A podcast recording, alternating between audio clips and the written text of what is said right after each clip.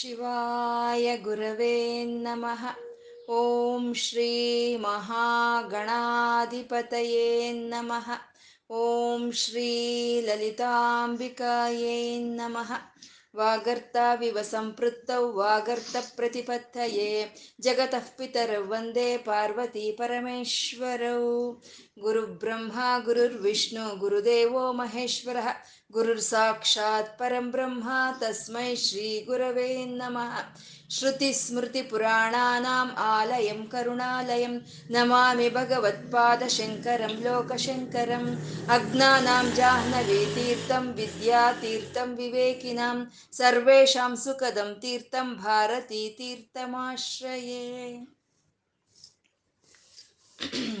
ಶಿವಾನಂದ ಲಹರಿ ಪ್ರತಿಪಾದ್ಯ ದೇವರಾದಂಥ ಶಿವನು ಅವನು ಮೂರು ಕಣ್ಣಿನವನಾಗಿದ್ದಾನೆ ಸರ್ಪಗಳನ್ನೇ ಆರಗ, ಕಂಠಹಾರವನ್ನಾಗಿ ಹಾಕ್ಕೊಂಡು, ಜಟಾಜೂಟಗಳನ್ನು ಬಿಟ್ಕೊಂಡು, ಮೃಗಚರ್ಮವನ್ನು ಧರಿಸಿ, ಮೃಗವನ್ನು ಕೈಯಲ್ಲಿ ಹಿಡ್ದಿರೋ ಅಂತ ಅವನು ಅಮ್ಮನ ಜೊತೆ ಕೂಡಿ ನಮ್ಮ ಹೃದಯಕ್ಕೆ ಬರಲಿ ಅಂತ ಆಹ್ವಾನವನ್ನು ಕೊಡ್ತಾ ಅವನಿಗೆ, ಆ, ನಮ್ಮ ಹೃದಯದಲ್ಲಿ ಆನಂದ ತರಂಗಗಳನ್ನು ಎಬ್ಬಿಸ್ತಾ ಇರೋ ಆ ಸಾಂಬ ಸದಾಶಿವನಿಗೆ, ನತಿರಿಯಂ ನಮಸ್ಕಾರ ಮಾಡ್ಕೊಳ್ಳೋಣ. ಪರಮಾತ್ಮನಿಗೆ ಮನಸ್ಸು ಅನ್ನೋದು ಅರ್ಪಣೆ ಮಾಡಿದ್ಮೇಲೆ ನಮ್ಮ ಮನಸ್ಸು ನಮ್ಮ ಇಂದ್ರಿಯಗಳು ಶುದ್ಧಗೊಂಡು ಆ ಶುದ್ಧವಾದ ಮನಸ್ಸಿನಿಂದ, ಇಂದ್ರಿಯಗಳಿಂದ ಪೂಜೆಯನ್ನು ಮಾಡಿದಾಗ ಅವನಿಗೆ ತೃಪ್ತಿಯಾಗಿ ನೀನು ಕೈಲಾಸಕ್ಕೆ ಬಾ ಅಂತ ಗುರುಗಳು ಕರೆದ್ರು. ಆ ಕೈಲಾಸಕ್ಕೆ ಹೋಗಿ ಆ ವೃಷಭದ ಮೇಲೆ ಕೂತಿರೋ ಅಂತ ಪರಮಶಿವನ, ಅವನ ಪಕ್ಕದಲ್ಲೇ ಕೂತಿರೋ ಅಮ್ಮ, ಆ ಉಮಾ ಅಮ್ಮನವ್ರನ್ನ ಮುಂದೆ ಕೂತ್ಕೊಂಡು ಮೊಣಕಾಲ್ ಮೇಲೆ ಕೈಯೆರಡು ಮೇಲೆ ಎತ್ತಿ, ವಿವೋ ಸಾಂಬ ಸ್ವಾಮಿನ್ ಅಂತ ಕೀರ್ತನೆ ಮಾಡ್ತಾ, ಆ ಪರಮಶಿವನ ಪಾದಗಳನ್ನ ತನ್ನ ಕೈಯಲ್ಲಿ ತಗೊಂಡು ಭಕ್ತಿಯಿಂದ ಕಣ್ಣಿಗೆ ಹೊತ್ಕೊಂಡು ಪ್ರೀತಿಯಿಂದ ಹೃದಯಕ್ಕೆ ಅಪ್ಪಿಕೊಂಡು ಆ ಪಾದಗಳನ್ನ ತಲೆ ಮೇಲೆ ಇಟ್ಕೊಂಡು ಆ ಆನಂದ ಪಟ್ಟಂತ ಶಂಕರರು ಕೇಳ್ತಾ ಇದ್ದಾರೆ, ಇಂಥ ದರ್ಶನವನ್ನು ನೀನು ನನಗೆ ಕೊಟ್ಟಿದೀಯಲ್ಲ ಭಗವಂತ, ಸ್ವಾಮಿ, ಪರಮಶಿವನೇ, ನಾನು ನಿನ್ಗೇನು ಕೊಡಲಿ? ಬರೀ ಕೈಯಲ್ಲಿ ಬರಬಾರ್ದಲ್ವ? ನಾನು ನಿನ್ಗೇನು ಕೊಡಲಿ? ಅಂತಂದ್ರೆ ಬಂಗಾರ ಕೊಡೋಣ ಅಂತಂದ್ರೆ ಕರಸ್ತೆ ಹೇಮಾದ್ರವ್, ನಿನ್ನ ಕೈಯಲ್ಲಿ ಆ ಮೇರು ಪರ್ವತವನ್ನೇ ಕೈಯಲ್ಲೇ ಇಟ್ಕೊಂಡಿದೆ ಅಂದ್ರೆ ಬೆಟ್ಟದ ಬೆಟ್ಟದಷ್ಟು ಬಂಗಾರ ನಿನ್ನ ಕೈಯಲ್ಲಿದೆ. ಹೋಗ್ಲಿ, ನಿಂಗೆ ದಕ್ಷಿಣೆ ಕೊಡೋಣ ಅಂತಂದ್ರೆ ಆ ದನಕ್ಕೆ ಅಧಿಪತಿಯಾದಂಥ ಕುಬೇರನು ನಿನ್ನ ಕಾಲತ್ರನೇ ಇದ್ದಾನೆ. ಹೋಗ್ಲಿ, ನೀನ್ ಏನ್ ಬೇಡಿದ್ರೆ ಅದನ್ನೇ ಕೊಡ್ತೀನಿ ಅಂತಂದ್ರೆ ಬೇಡಿದ್ದು ಕೊಡೋ ಅಂತ ಕಲ್ಪವೃಕ್ಷಗಳು ಕಾಮಧೇನುವು, ಚಿಂತಾಮಣಿ ಎಲ್ಲ ನಿನ್ ಮನೇಲೇ ಇದೆ. ಹೋಗ್ಲಿ ಏನೋ ನಿಂಗೆ ಅಲಂಕಾರ ವಸ್ತುವನ್ನಾದ್ರೂ ಕೊಡೋಣ ಅಂದ್ರೆ ನಿನ್ಗೆ ಆವಾಗಲೇ ನಿನ್ನ ಮುಡಿಯಲ್ಲಿ ಆ ಚಂದ್ರನು ಅಲಂಕಾರವಾಗಿ ಕೂತಿದ್ದಾನೆ. ಮತ್ತೆ ಏನು ನಿನ್ ಏನಾದ್ರೂ ಒಂದು ಶುಭವನ್ನು ಹಾರೈಸೋಣ ನಿನ್ಗೆ ನಿನ್ಗೆ ಏನಾದ್ರೂ ಶುಭ ಆಗ್ಲಿ ಅಂತ ಶುಭವನ್ನು ಹಾರೈಸೋಣ ಅಂದ್ರೆ ಎಲ್ಲಾ ಶುಭಗಳು ನಿನ್ನ ಕಾಲ ಹತ್ರನೇ ಬಿದ್ದಿದೆ ಸ್ವಾಮಿ. ಇದೆಲ್ಲ ನಿನ್ನ ಹತ್ರ ಇದೆ. ನಿನ್ನ ಹತ್ರ ಇಲ್ದಲೇ ಇರೋದು ಅಂತಂದ್ರೆ ಅದು ನನ್ನ ಮನ್ಸೊಂದು. ಆ ನನ್ನ ಮನ್ಸು ನಿನ್ಗೆ ಅರ್ಪಣೆ ಮಾಡ್ತೀನಿ ಸ್ವಾಮಿ. ನನ್ನ ಮನ್ಸು ನಿನ್ನ ಆಧೀನವಾಗಿ ತಗೋ, ನಿನ್ನ ಆಧೀನಕ್ಕೆ ತಗೋ ಅಂತ ಶಂಕರರು ಇಲ್ಲಿ ಕೇಳ್ತಾ ಇರೋದು. ಅಂದ್ರೆ ಆ ಪರಮಶಿವನು ಪರಿಪೂರ್ಣನು ಅವನು, ನಿತ್ಯ ತೃಪ್ತನು. ಆ ನಿತ್ಯ ತೃಪ್ತನಾದ ಭಗವಂತನಿಗೆ ನಾವು ಏನು ಕೊಡೋದು? ಏನೋ ಇಲ್ಲ ನನ್ನ ಹತ್ರ ಅಂತ ಒಂದು ಅಸಂತೃಪ್ತಿ ಇರೋ ತೃಪ್ತಿ ಪಡಿಸ್ಬೋದು ಆ ಪದಾರ್ಥವನ್ನು ಕೊಟ್ಟು ನಾವು ತೃಪ್ತಿ ಪಡಿಸ್ಬೋದು ಇವನು ನಿತ್ಯ ತೃಪ್ತನು. ಇವನ್ ಏನು ಕೊಟ್ಟು ನಾವು ತೃಪ್ತಿ ಪಡಿಸಕ್ಕಾಗತ್ತೆ ಮತ್ತೆ ಸಂಪೂರ್ಣನು ಇವನು, ಪರಿಪೂರ್ಣನು. ಅರ್ಧ ಇರೋ ಕೊಡಕ್ ಬೇಕಾದ್ರೆ ನಾವು ನೀರು ತುಂಬಿಸಿ ಅದನ್ನ ತುಂಬಿಸ್ಬೋದು ನಾವು. ಪೂರ್ತಿ ಇರೋ ಕೊಡಕ್ ಇನ್ನೇನು ತುಂಬಿಸಕ್ಕಾಗತ್ತೆ? ಹಾಗೆ ಪರಿಪೂರ್ಣನವನು ಈ ಲೌಕಿಕವಾದಂಥ ಯಾವ ಪದಾರ್ಥಗಳು ಅವನಿಗೆ ಅವಶ್ಯಕತೆ ಇಲ್ಲ ನಮ್ಮ ಮನಸ್ಸೊಂದು ಕೊಟ್ರೆ ಸಾಕು ಅಂತ ಗುರುಗಳು ಹೇಳಿದ್ರು. ಆ ರೀತಿ ಮನಸ್ಸು ಕೊಟ್ಟಾಗ ಅವನು ನಮ್ಗೇನ್ ಕೊಡ್ತಾನೆ ಅಂದ್ರೆ ಸಾರೂಪ್ಯ, ಸಾಲೋಕ್ಯ, ಸಾಮೀಪ್ಯ, ಸಾಯುಜ್ಯ ಮುಕ್ತಿಗಳನ್ನು ಕೊಡ್ತಾನೆ ಅಂತ. ಯಾವಾಗ? ಮರಣಾನಂತರವಾ? ಅಂದ್ರೆ ಅಲ್ಲ. ಈವಾಗ್ಲೇ ಬದುಕಿರ್ಬೇಕಾದ್ರೆ ಈವಾಗ್ಲೇ ಗಟ್ಟಿಯಾಗಿ ಅನ್ಕೊಂಡ್ರೆ ಈ ಕ್ಷಣಕ್ಕೆ ಆ ಸಾರೂಪ್ಯ, ಸಾಮೀಪ್ಯ, ಸಾಲೋಕ್ಯ ಸಾಯುಜ್ಯ ಮುಕ್ತಿಗಳನ್ನು ಅವನು ಕೊಡ್ತಾನೆ ಅಂತ. ಸಾರೂಪ್ಯಂ ಆ ಸಾರೂಪ್ಯಂ ತವ ಪೂಜನೆ, ಅವನನ್ನ ನಾವು ಪೂಜೆ ಮಾಡೋವಾಗ ಸಾರೂಪ್ಯ ಮುಕ್ತಿ ನಮಗೆ ಸಿಕ್ಕುತ್ತೆ ಅಂತ. ಹೇಗೆ ಅಂದ್ರೆ ನಾವೊಂದು ಭಗವಂತನ ಒಂದು ಧ್ಯಾನ ಮಾಡ, ನಾವು ಪೂಜೆ ಅಂತ ಮಾಡುವಾಗ ಧ್ಯಾನಿಸ್ತೀವಿ ಮೊದಲು. ಶಾಂತಂ ಪದ್ಮಾಸನ ಸ್ಥಿತಂ ಅಂತ ಶಾಂತಾಕಾರಂ ಭುಜಗಶಯನಂ ಅಂದಾಗ ವಿಷ್ಣುವು, ಸಿಂಧೂರಾರುಣ ವಿಗ್ರಹಂ ಅಂತ ಅಮ್ಮನವ್ರನ್ನ ನಾವು ಇದು ಮಾಡುವಾಗ ಸಿಂಧೂರಾರುಣ ವಿಗ್ರಹಂ ಅಂತ ಧ್ಯಾನ ಶ್ಲೋಕವನ್ನು ಹೇಳ್ಕೊಂಡಾಗ ನಮ್ಮ ಮನಸ್ಸಿನಲ್ಲಿ ಆ ರೂಪ ಬಂದ್ಬಿಡುತ್ತೆ. ಆ ಮನಸ್ಸಿನಲ್ಲಿ ಆ ರೂಪ ಯಾವಾಗ ಬಂತೋ ಬೇರೆ ರೂಪಕ್ಕಲ್ಲಿ ಅವಕಾಶ ಇಲ್ಲ. ಅದೇ ಸಾರೂಪ್ಯ ಮುಕ್ತಿ ಅಂತ ಹೇಳೋದ್ನು. ಇದನ್ನೇ ಸಾರೂಪ್ಯ ಮುಕ್ತಿ ಅಂತಂದ್ರೆ ನಾವು ಯಾವ ಭಗವಂತನ ನಾವು ಧ್ಯಾನ ಮಾಡ್ತಾ ಇದ್ದೀವೋ ಆ ರೂಪ ನಮಗೆ ಬರುತ್ತಂತೆ.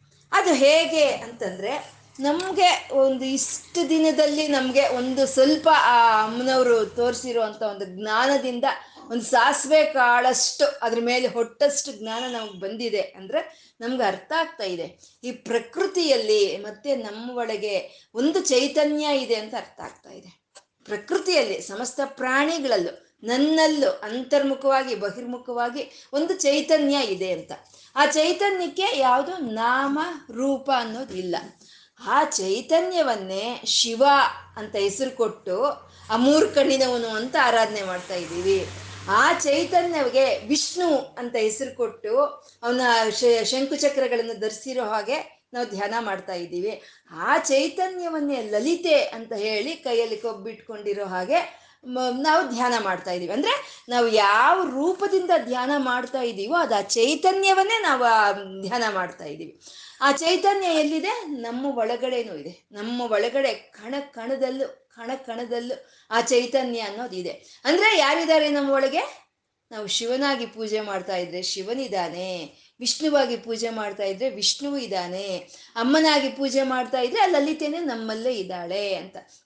ಇದನ್ನೇ ರುದ್ರದಲ್ಲಿ ಹೇಳಿರೋ ಅಂಥದ್ದು, ನ ರುದ್ರೋ ರುದ್ರಮರ್ಚಯತ್, ನ ವಿಷ್ಣು ವಿಷ್ಣು ಮರ್ಚಯತ್ ಅಂದ್ರೆ ನೀನು ರುದ್ರನಾದ್ರೆ ರುದ್ರನ್ ಪೂಜೆ ಮಾಡು, ನೀನ್ ವಿಷ್ಣುವಾದ್ರೆ ವಿಷ್ಣುವನ್ನು ಪೂಜೆ ಮಾಡು ಅಂತ ಹೇಳಿದ್ರು. ಅಂದ್ರೆ ನಾವು ಶಿವನ ಪೂಜೆ ಮಾಡೋವಾಗ ಆ ಚೈತನ್ಯವೇ ನನ್ನ ಒಳಗೆ ಪ್ರಕೃತಿಯಲ್ಲಿ, ಸಮಸ್ತ ಪ್ರಕೃತಿಯಲ್ಲಿ ವ್ಯಾಪಕವಾಗಿದೆ ಅನ್ನೋ ಒಂದು ಜ್ಞಾನ ನಮ್ಗಿದ್ದು ನಾವು ಆ ಆರಾಧನೆಯನ್ನು ಮಾಡಬೇಕು ಅಂತ. ಯಾವಾಗ ನಮ್ಗೆ ಅರಿವಿದ್ದು ನಾವು ಪೂಜೆ ಮಾಡ್ತೀವೋ, ಆವಾಗ ನಮ್ಮ ಒಳಗೆ ಎಲ್ಲ ಅವನು ಶಿವನೇ ತುಂಬಿದಾನೆ ಅಂದಮೇಲೆ ಅದೇ ಸಾರೂಪ್ಯ ಮುಕ್ತಿ ಅಂತ ಹೇಳೋದು. ಇನ್ನೇ ಆ ರೀತಿ ಪೂಜೆ ಮಾಡ್ತಾ ಮಾಡ್ತಾ ಭಕ್ತಿಯಿಂದನೇ ಶಿವ ಮಹಾದೇವ ಅಂತ ಕರೆದ್ವಿ ಅಂತಂದ್ರೆ ಹತ್ರ ಇರೋರ್ನೇ ಕರಿತೀವಿ, ಹತ್ರ ಇರೋರ್ನೇ ಕೀರ್ತನೆ ಮಾಡ್ತೀವಿ. ಯಾವ್ದಾದ್ರು ಒಂದು ಹಾಡು ಆಡ್ತಾ ಇದ್ದೀವಿ ಅಂದ್ರೆ ಪರಮಾತ್ಮ ಎದುರುಗಡೆ ಇದ್ದಾನೆ ಅಂತಾನೆ ಆಡ್ತೀವಿ ಹಾಗೆ ಶಿವ ಮಹಾದೇವ ಅಂತ ಸಂಕೀರ್ತನೆಯನ್ನು ಮಾಡ್ತಾ ಇದ್ರೆ ನಾವು, ಕೀರ್ತನೆಯನ್ನು ಹಾಡ್ತಾ ಇದ್ರೆ ಅವನು ನಮ್ಮ ಎದುರುಗಡೆ ಇದ್ದಾನೆ ಅಂತ. ಅಂದ್ರೆ ನಮ್ಮ ಸಮೀಪದಲ್ಲಿ ಇದ್ದಾನೆ ಅಂತ. ಅಲ್ಲಿಗೆ ನಾವು ಅವನ ಸಮೀಪದಲ್ಲಿ ಇದೀವಿ ಅದೇ ಸಾಮೀಪ್ಯ ಮುಕ್ತಿ ಅಂತ ಹೇಳೋದು.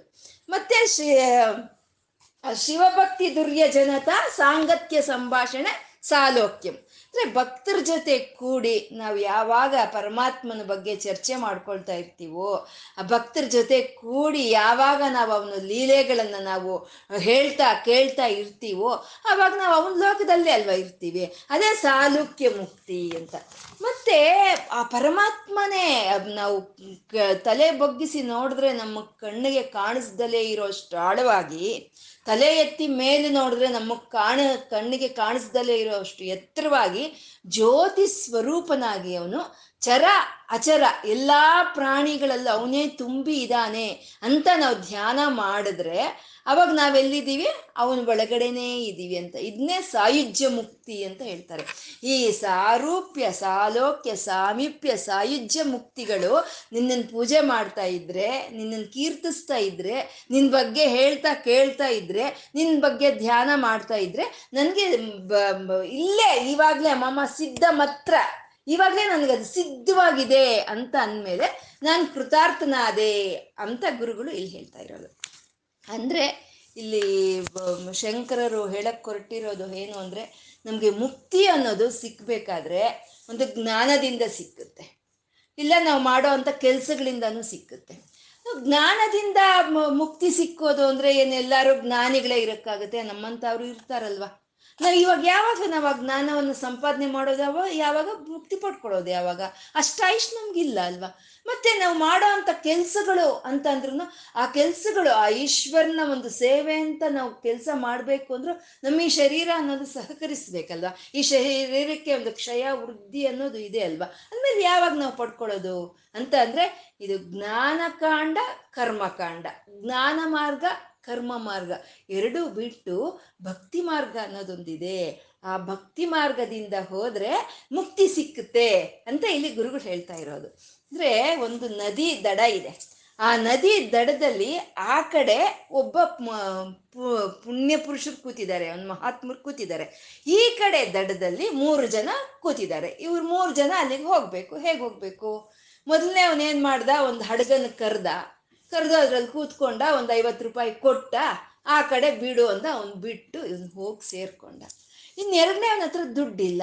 ಆದರೆ ನನ್ಗೆ ಈಜು ಬರುತ್ತೆ ಅಂದ್ಕೊಂಡು ನೀರಲ್ಲಿ ದುಮ್ಕಿ ಈಜಾಡ್ಕೊಂಡು ಹೋಗಿ ಅವನು ಆ ಕಡೆ ದಡಕ್ಕೆ ಸೇರ್ದ. ಮೂರನೇ ಅವನಿಗೆ ಪಾಪ ದುಡ್ಡು ಇಲ್ಲ, ಈಜು ಬರಲ್ಲ. ಆದರೆ ಅಲ್ಲಿ ಹೋಗಬೇಕು, ಆ ಮಹಾತ್ಮರು ನೋಡಬೇಕು, ಅವರ ಆಶೀರ್ವಾದ ಪಡಿಬೇಕು ಅನ್ನೋದು ತುಂಬ ಗಾಢವಾಗಿದೆ. ಅವಾಗ ಅವ್ರು ಏನು ಮಾಡಿದ್ರು? ಆ ಮೂರನೇವನ್ ಏನು ಮಾಡ್ದ?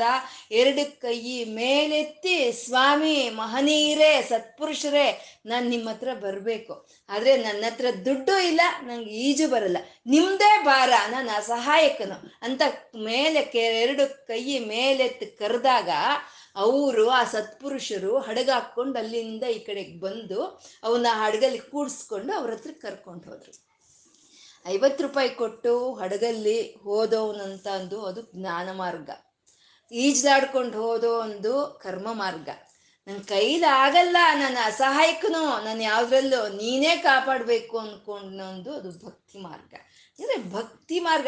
ಈ ಜ್ಞಾನ ಮಾರ್ಗದಿಂದ ಹೋದವ್ರ ಜ್ಞಾನ ಎಲ್ಲ ಸಂಪಾದನೆ ಮಾಡಬೇಕು. ಆದ್ಮೇಲೆ ತುದಿಯಲ್ಲಿ ಅವ್ರಿಗೆ ಆನಂದ ಸಿಕ್ಕುತ್ತೆ, ಆ ಮುಕ್ತಿ ಸಿಕ್ಕುತ್ತೆ.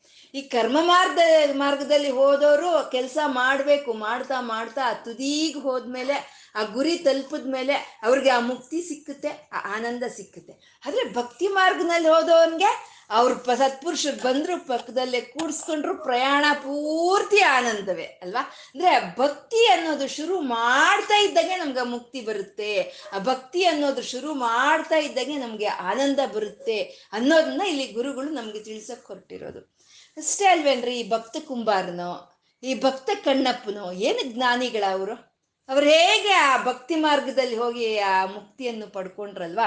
ಹಾಗೆ ಆ ಜ್ಞಾನಕ್ಕಿಂತ ಈ ಕರ್ಮಕಾಂಡದಿಂದಕ್ಕಿಂತ ಈ ಭಕ್ತಿಯಿಂದ ಹೋಗಿ ನಾವು ಇಲ್ಲೇ ಇವತ್ತೇ ಆ ಸಾರೂಪ್ಯ, ಸಾಮೀಪ್ಯ, ಸಾಲೋಕ್ಯ, ಸಾಯುಜ್ಯ ಮುಕ್ತಿಗಳನ್ನು ನಾವು ಪಡ್ಕೋಬಹುದು ಅನ್ನೋದನ್ನ ಗುರುಗಳು ಇಲ್ಲಿ ನಮಗೆ ಹೇಳೋಕ್ಕೆ ಹೊರಟಿರೋ ಅಂಥದ್ದು ಆದರೆ ಜ್ಞಾನವಾಗಲಿ, ಆ ಭಕ್ತಿ ಆದ್ರಿ ಆ ಪರಮಶಿವನ ಕೊಟ್ರೇನೆ ಅದು ನಮಗೆ ದಕ್ಕುತ್ತೆ ಅದನ್ನೇ ಇನ್ ಮುಂದಿನ ಶ್ಲೋಕದಲ್ಲಿ ಹೇಳ್ತಾ ಇದ್ದಾರೆ. ಹೇಳಿ.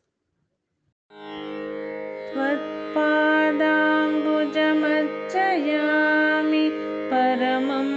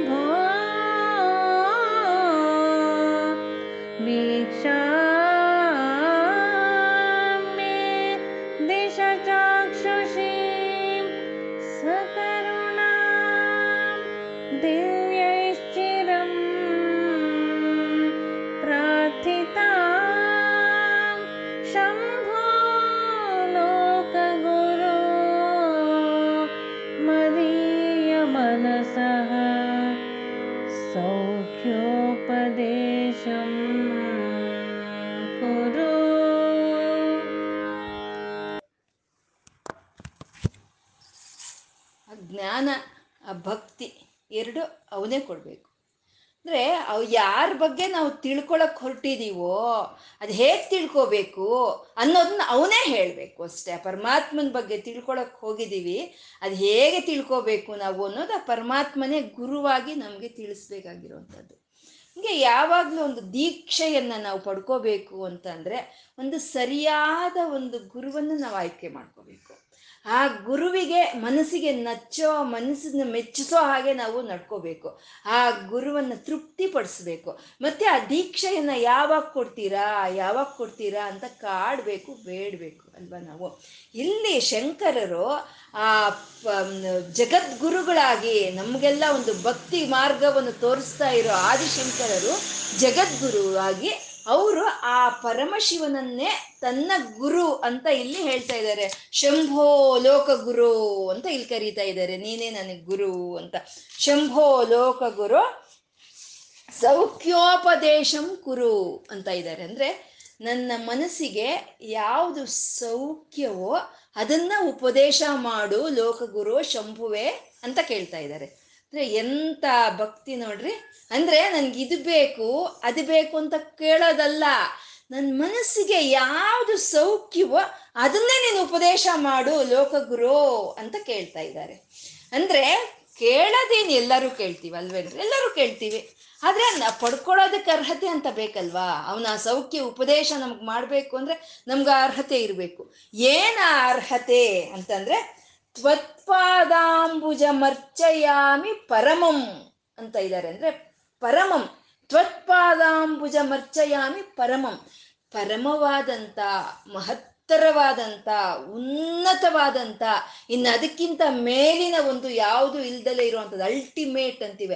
ಅಂತ ಪರಮ ಪಾದಗಳನ್ನ ಅರ್ಚನೆ ಮಾಡೋದು, ಅದು ಒಂದು ಮೊದಲನೆಯ ಅರ್ಹತೆ. ಅಂತ ಪರಮಶಿವನ ಪರಮ ಪಾದಗಳನ್ನ ಅರ್ಚನೆ ಮಾಡೋದು ಮೊದಲನೇ ಅರ್ಹತೆ ಅಂತ. ಅಂದ್ರೆ ಪಾದಗಳನ್ನ ಅರ್ಚನೆ ಮಾಡು ಅಂತ ಹೇಳೋ ಬದಲು ಆ ಪರಮಶಿವನ್ನೇ ಅರ್ಚನೆ ಮಾಡು ಅಂತ ಹೇಳ್ಬೋದಿತ್ತಲ್ವಾ? ಆ ಮೂರ್ತಿಯನ್ನೇ ಪೂರ್ತಿ ನೀನು ಅರ್ಚನೆ ಮಾಡು ಅಂತ ಹೇಳ್ಬೋದಿತ್ತಲ್ವಾ? ಅಂತಂದ್ರೆ ಯಾವುದಕ್ಕಾದ್ರೂ, ಯಾವ ಮೂರ್ತಿಗಾದ್ರೂ, ಯಾವ ಶರೀರಕ್ಕಾದ್ರೂ, ಯಾವುದಕ್ಕಾದ್ರೂ ಪಾದಗಳೇ ಆಧಾರ ಆಗಿರೋದು. ಹೇಗೆ ಅಂದ್ರೆ ವೃಕ್ಷಕ್ಕೆ ಬೇ, ಬೇರು ರೂಟ್ ಅಂತೀವಲ್ವಾ? ಅದು ಹೇಗೆ ಆಧಾರವಾಗಿರುತ್ತೋ, ಯಾವುದೇ ಮೂರ್ತಿಗಾಗ್ಬೋದು, ಮನುಷ್ಯರಾದ ನಮ್ಗಾಗ್ಬೋದು, ಪಾದಗಳೇ ಆಧಾರವಾಗಿರೋದು. ಅದಕ್ಕೆ ನಾವು ದೊಡ್ಡವ್ರಿಗೆ ನಮಸ್ಕಾರ ಮಾಡೋವಾಗ ಏನು ಮಾಡ್ತೀವಿ? ಪಾದಗಳಿಗೆ ನಮಸ್ಕಾರ ಮಾಡ್ತೀವಿ. ಅಂದ್ರೆ ಪಾದಗಳಿಗೆ ನಮಸ್ಕಾರ ಮಾಡಿದ್ರೆ ಆ ಮೂರ್ತಿ ಪೂರ್ತಿ ನಾವು ನಮಸ್ಕಾರ ಮಾಡ್ತಾ ಇದ್ದೀವಿ ಅಂತ ಅರ್ಥ ಅದು. ಮತ್ತೆ ಆ ಪರಮಶಿವನ ತತ್ ಪಾದಾಂಬುಜ ಮರ್ಚಯಾಮಿ ಪರಮಂ. ಅವನ ಪಾದಗಳಿಗೆ ನಾವು ಅರ್ಚನೆ ಮಾಡ್ತಾ ಇದ್ದೀವಿ ಅಂತಂದ್ರೆ ಪಾದಗಳ ಪೂಜೆ ಮಾಡಬೇಕು ಅಂದ್ರೆ ತಲೆ ಬಗ್ಗಿಸ್ಬೇಕು. ತಲೆ ಬಗ್ಗಿಸ್ಬೇಕು. ತಲೆ ಬಗ್ಗಿಸಿದ್ವಿ ಅಂದ್ರೆ ಅಹಂಕಾರ ಬಿಟ್ವಿ ಅಂತಂದ್ರೆ ನಾವು ಸ್ವತಂತ್ರತೆ ಇಲ್ಲ ನಮ್ಗೆ, ನಾವು ಸ್ವತಂತ್ರತೆ ಇಲ್ಲ ನಮ್ಗೆ, ಅವನ ಆಧೀನದಲ್ಲೇ ನಾವು ಇದೀವಿ ಅಂತ ಅಲ್ಲಿ ಒಪ್ಕೊಳ್ಳೋ ಅಂತದ್ದು ಅದು ಆ ಪಾದ ಪೂಜೆ ಅಂತಂದ್ರೆ. ಅದನ್ನು ತ್ವತ್ಪಾದಾಂಬುಜ ಮರ್ಚಯಾಮಿ ಪರಮಂ. ಪರಮವಾದಂಥ, ಪವಿತ್ರವಾದಂಥ, ಶುದ್ಧವಾದಂಥ ಆ ಪಾದಗಳನ್ನು ಅರ್ಚನೆ ಮಾಡೋದು ಮೊದಲನೆಯ ಅರ್ಹತೆ ಅಂತ ಹೇಳ್ತಾ ಇದ್ದಾರೆ. ತ್ವಾಂ ಚಿಂತಯಾಂ ಎನ್ವಹಂ ಮತ್ತೆ ನಿನ್ನನ್ನೇ ಚಿಂತನೆ ಮಾಡೋದು ಮನಸ್ಸಿನಲ್ಲಿ ನಿನ್ನನ್ನೇ ಧ್ಯಾನಿಸ್ತಾ ಇರೋದು. ಅದು ಯಾವಾಗ ಅನ್ವಯಂ ಅಂದ್ರೆ ನಿರಂತರವಾಗಿ ನಿರಂತರವಾಗಿ ಏನ್ ಮಾಡ್ತಾ ಇದ್ರು, ಏನ್ ಇದ್ ಮಾಡ್ತಾ ಇದ್ರು, ಆ ಒಂದು ಗಂಟೆ ಇಲ್ಲಿ ಹೊಡಿತಾ ಇರ್ಬೇಕು. ಶಿವ ಅಂತನೋ, ವಿಷ್ಣು ಅಂತನೋ, ಅಮ್ಮ ಅಂತನೋ ಅನ್ನೋ ಗಂಟೆ ನಮ್ಮ ಹೃದಯದಲ್ಲಿ ಸದಾ ಅದು ಗಣ ಗಣ ಗಣ ಗಣ ಅಂತ ಅದು ಒಂದು ಶಬ್ದ ಮಾಡ್ತಾ ಇರ್ಬೇಕು. ಅದು ಅದು ಧ್ಯಾನ ಅಂತ ಹೇಳೋದು. ಅದು ತ್ವಾಂ ಚಿಂತಯಾಂ ಎನ್ವಹಂ ನಿರಂತರ ನಿನ್ನ ಚಿಂತನೆ ಮಾಡ್ತಾ ತ್ವಾಮೀಶಂ ಶರಣಂ ವ್ರಜಾಮಿ. ತ್ವಾಮೀಶಂ ಯಾರು ನೀನು? ತ್ವಾಮೀಶಂ ಎಲ್ಲಾ ದೇವತೆಗಳಿಗೂ ಈಶ್ವರನಾದಂಥ ಸರ್ವೇಶ್ವರನು ನಿನ್ನನ್ನು ಶರಣು ಬೇಡ್ತಾ ನಾನು.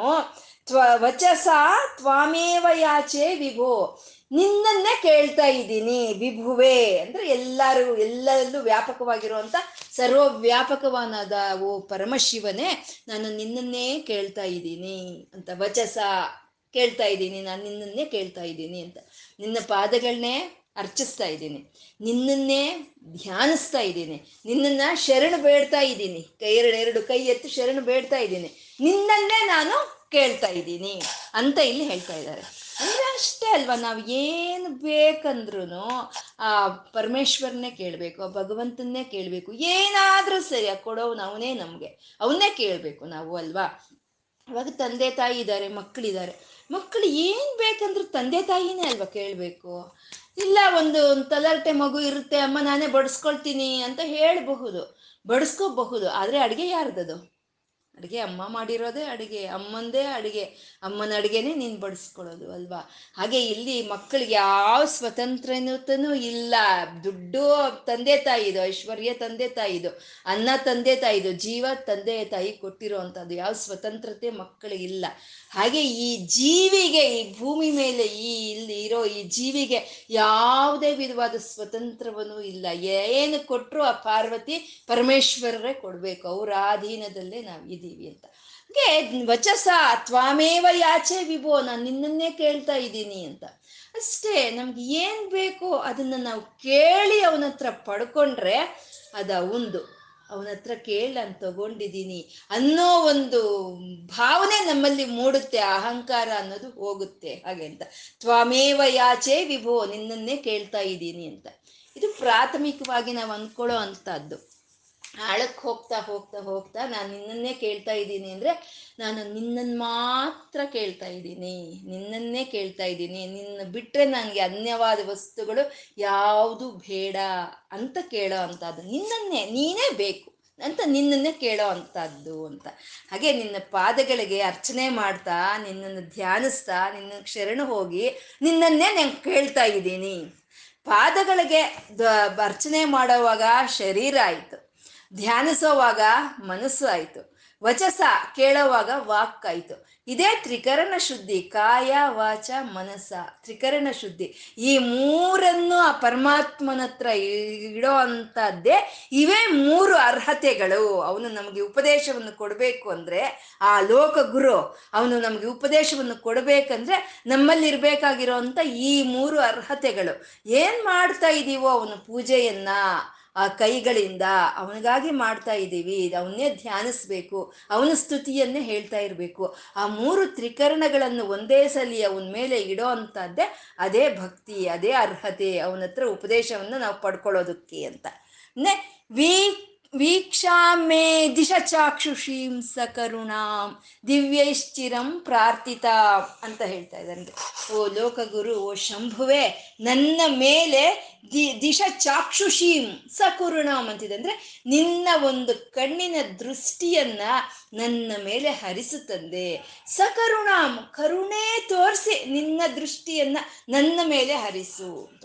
ನಂಗೆ ತಿಳಿದಿದೆ, ನಿನ್ನ ದೃಷ್ಟಿಗೆ ಎಷ್ಟು ಬೆಲೆ ಇದೆ, ಎಷ್ಟು ಅಮೂಲ್ಯವಾಗಿರೋದು ಅನ್ನೋದು ನಂಗೆ ಅದು ತಿಳಿದಿದೆ. ಯಾಕೆಂದ್ರೆ ದಿವ್ಯೇಶ್ಚಿರಂ ಪ್ರಾರ್ಥಿತಾಂ. ದೇವತೆಗಳು, ಋಷಿಗಳು ಎಲ್ಲರೂ ನಿನ್ನ ಒಂದು ಕರುಣಾಪೂರಿತ ದೃಷ್ಟಿಯನ್ನೇ ಬೇಡ್ತಾ ಇದ್ದಾರೆ. ಅಂತ ಅಮೂಲ್ಯವಾಗಿರುವಂತಹದ್ದು ಅದು ದಿವ್ಯೇಶ್ಚಿರಂ. ಆ ಪ್ರಾರ್ಥನೆ ಮಾಡ್ತಾನೆ ಇದ್ದಾರೆ ಅವರು. ಯಾಕೆ ಇನ್ನೂ ಪ್ರಾರ್ಥನೆ ಮಾಡ್ತಾನೆ ಇದ್ದಾರೆ? ನಿನ್ನ ಒಂದು ಕರುಣಾ ದೃಷ್ಟಿ ಅವ್ರ ಮೇಲೆ ಹರಿಸ್ಲಿ ಅಂತಂದ್ರೆ ನೀನಿನ್ನೂ ನೋಡಿಲ್ಲ ಅವ್ರನ್ನ ನೀನ್ ನೋಡಿದ್ರೆ ಅವ್ರು ಯಾವಾಗ್ಲೂ ಮುಕ್ತಿ ಹೊಂದ್ಬಿಡ್ತಾ ಇದ್ರು ಅಲ್ವಾ ಅವ್ರು ಇನ್ನೂ ಇದ್ದಾರೆ ಇನ್ನೂ ಬೇಡ್ತಾ ಇದ್ದಾರೆ ಅಂದ್ರೆ ಇನ್ನೂ ನೀನ್ ಕೊಟ್ಟಿಲ್ಲ ಅಂತ. ಅಂತ ಒಂದು ಮಹತ್ತರವಾದಂತ ಅಂತ ಒಂದು ಅಮೂಲ್ಯವಾದಂತ ನಿನ್ನ ದೃಷ್ಟಿಯನ್ನ ಕರುಣೆಯಿಂದ, ಸಕರುಣಾಂ, ಕರುಣೆ ತೋರಿ ನನ್ನ ಮೇಲೆ ಬೀರು ಪರಮಾತ್ಮನೇ ಅಂತ ಗುರುಗಳಿಲ್ಲಿ ಕೇಳ್ತಾ ಇದ್ದಾರೆ. ಮತ್ತೆ ಪರಮಾತ್ಮನ ದೃಷ್ಟಿ ಅಂತಂದ್ರೆ ಅವನು ಮೂರು ಕಣ್ಣಿನವನು. ಅಗ್ನಿ, ಸೂರ್ಯ, ಚಂದ್ರ ಮೂರು ಕಣ್ಣಿನವನು. ನಾವೆಲ್ಲ ಎರಡು ಕಣ್ಣಿನವರು. ಆ ಎರಡು ಕಣ್ಣಿನವರು ಆದ್ರೂ ಎರಡು ಕಣ್ಣುಗಳಿಂದ ಇರೋದು ನಮ್ಗೆ ಒಂದೇ ದೃಷ್ಟಿನೇ, ಅಲ್ವಾ? ಆದ್ರೆ ಈ ಮೂರು ಕಣ್ಣಿನವನಿಗೆ ಮೂರು ಕಣ್ಣುಗಳಿಂದ ಮೂರು ದೃಷ್ಟಿ ಇದೆ ಇವನಿಗೆ. ಈ ಅಗ್ನಿ ಕಣ್ಣನ್ನು ತೆಗೆದ ಅಂತಂದ್ರೆ ಅಗ್ನಿ ಕಣ್ಣನಿಂದ ನಮ್ಮನ್ನು ನೋಡ್ದ ಅಂತಂದ್ರೆ ನಾವು ಮಾಡಿರೋ ಪಾಪಗಳೆಲ್ಲ ದಹಿಸ್ಕೊಂಡೋಗುತ್ತೆ.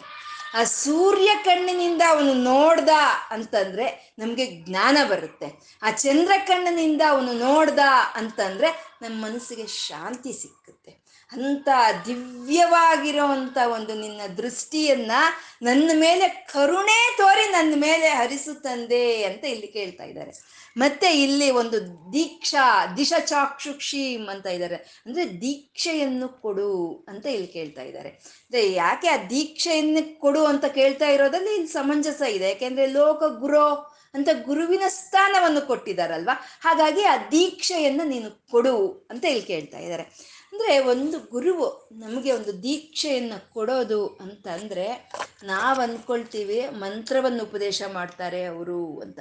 ಒಂದು ಅಕ್ಷರವನ್ನು ಕೊಡ್ತಾರೆ ಅಂತ ನಾವು ಅಂದ್ಕೊಳ್ತೀವಿ ಆದರೆ ಒಬ್ಬ ಗುರುವು ಧ್ಯಾನ ಮಾಡ್ತಾ ಆ, ನಮ್ಮ ಮೇಲೆ ಆ ಕರುಣಾಪೂರಿತ ದೃಷ್ಟಿಯನ್ನ ಕೊಟ್ಟರು ಆ ಕರುಣಾಪೂರಿತ ದೃಷ್ಟಿಯನ್ನು ನಮ್ಮ ಮೇಲೆ ಹರಿಸಿದ್ರು ಅಂದ್ರೆ ಅವರು ನಿರಂತರ ಭಕ್ತಿಯಿಂದ ಧ್ಯಾನ ಮಾಡ್ತಾ ಇರೋ ಆ ಭಗವಂತನ ರೂಪವನ್ನ ನಮ್ಮ ಹೃದಯಕ್ಕೆ ಕಳಿಸಿದ್ರು ಅಂತ ಅರ್ಥ. ಹನುಮಂತ ನಿರಂತರ ರಾಮನಾಮ ಜಪವನ್ನು ಮಾಡ್ತಾ ರಾಮ ಧ್ಯಾನವನ್ನು ಮಾಡ್ತಾ ಇರೋನು ಹನುಮಂತ.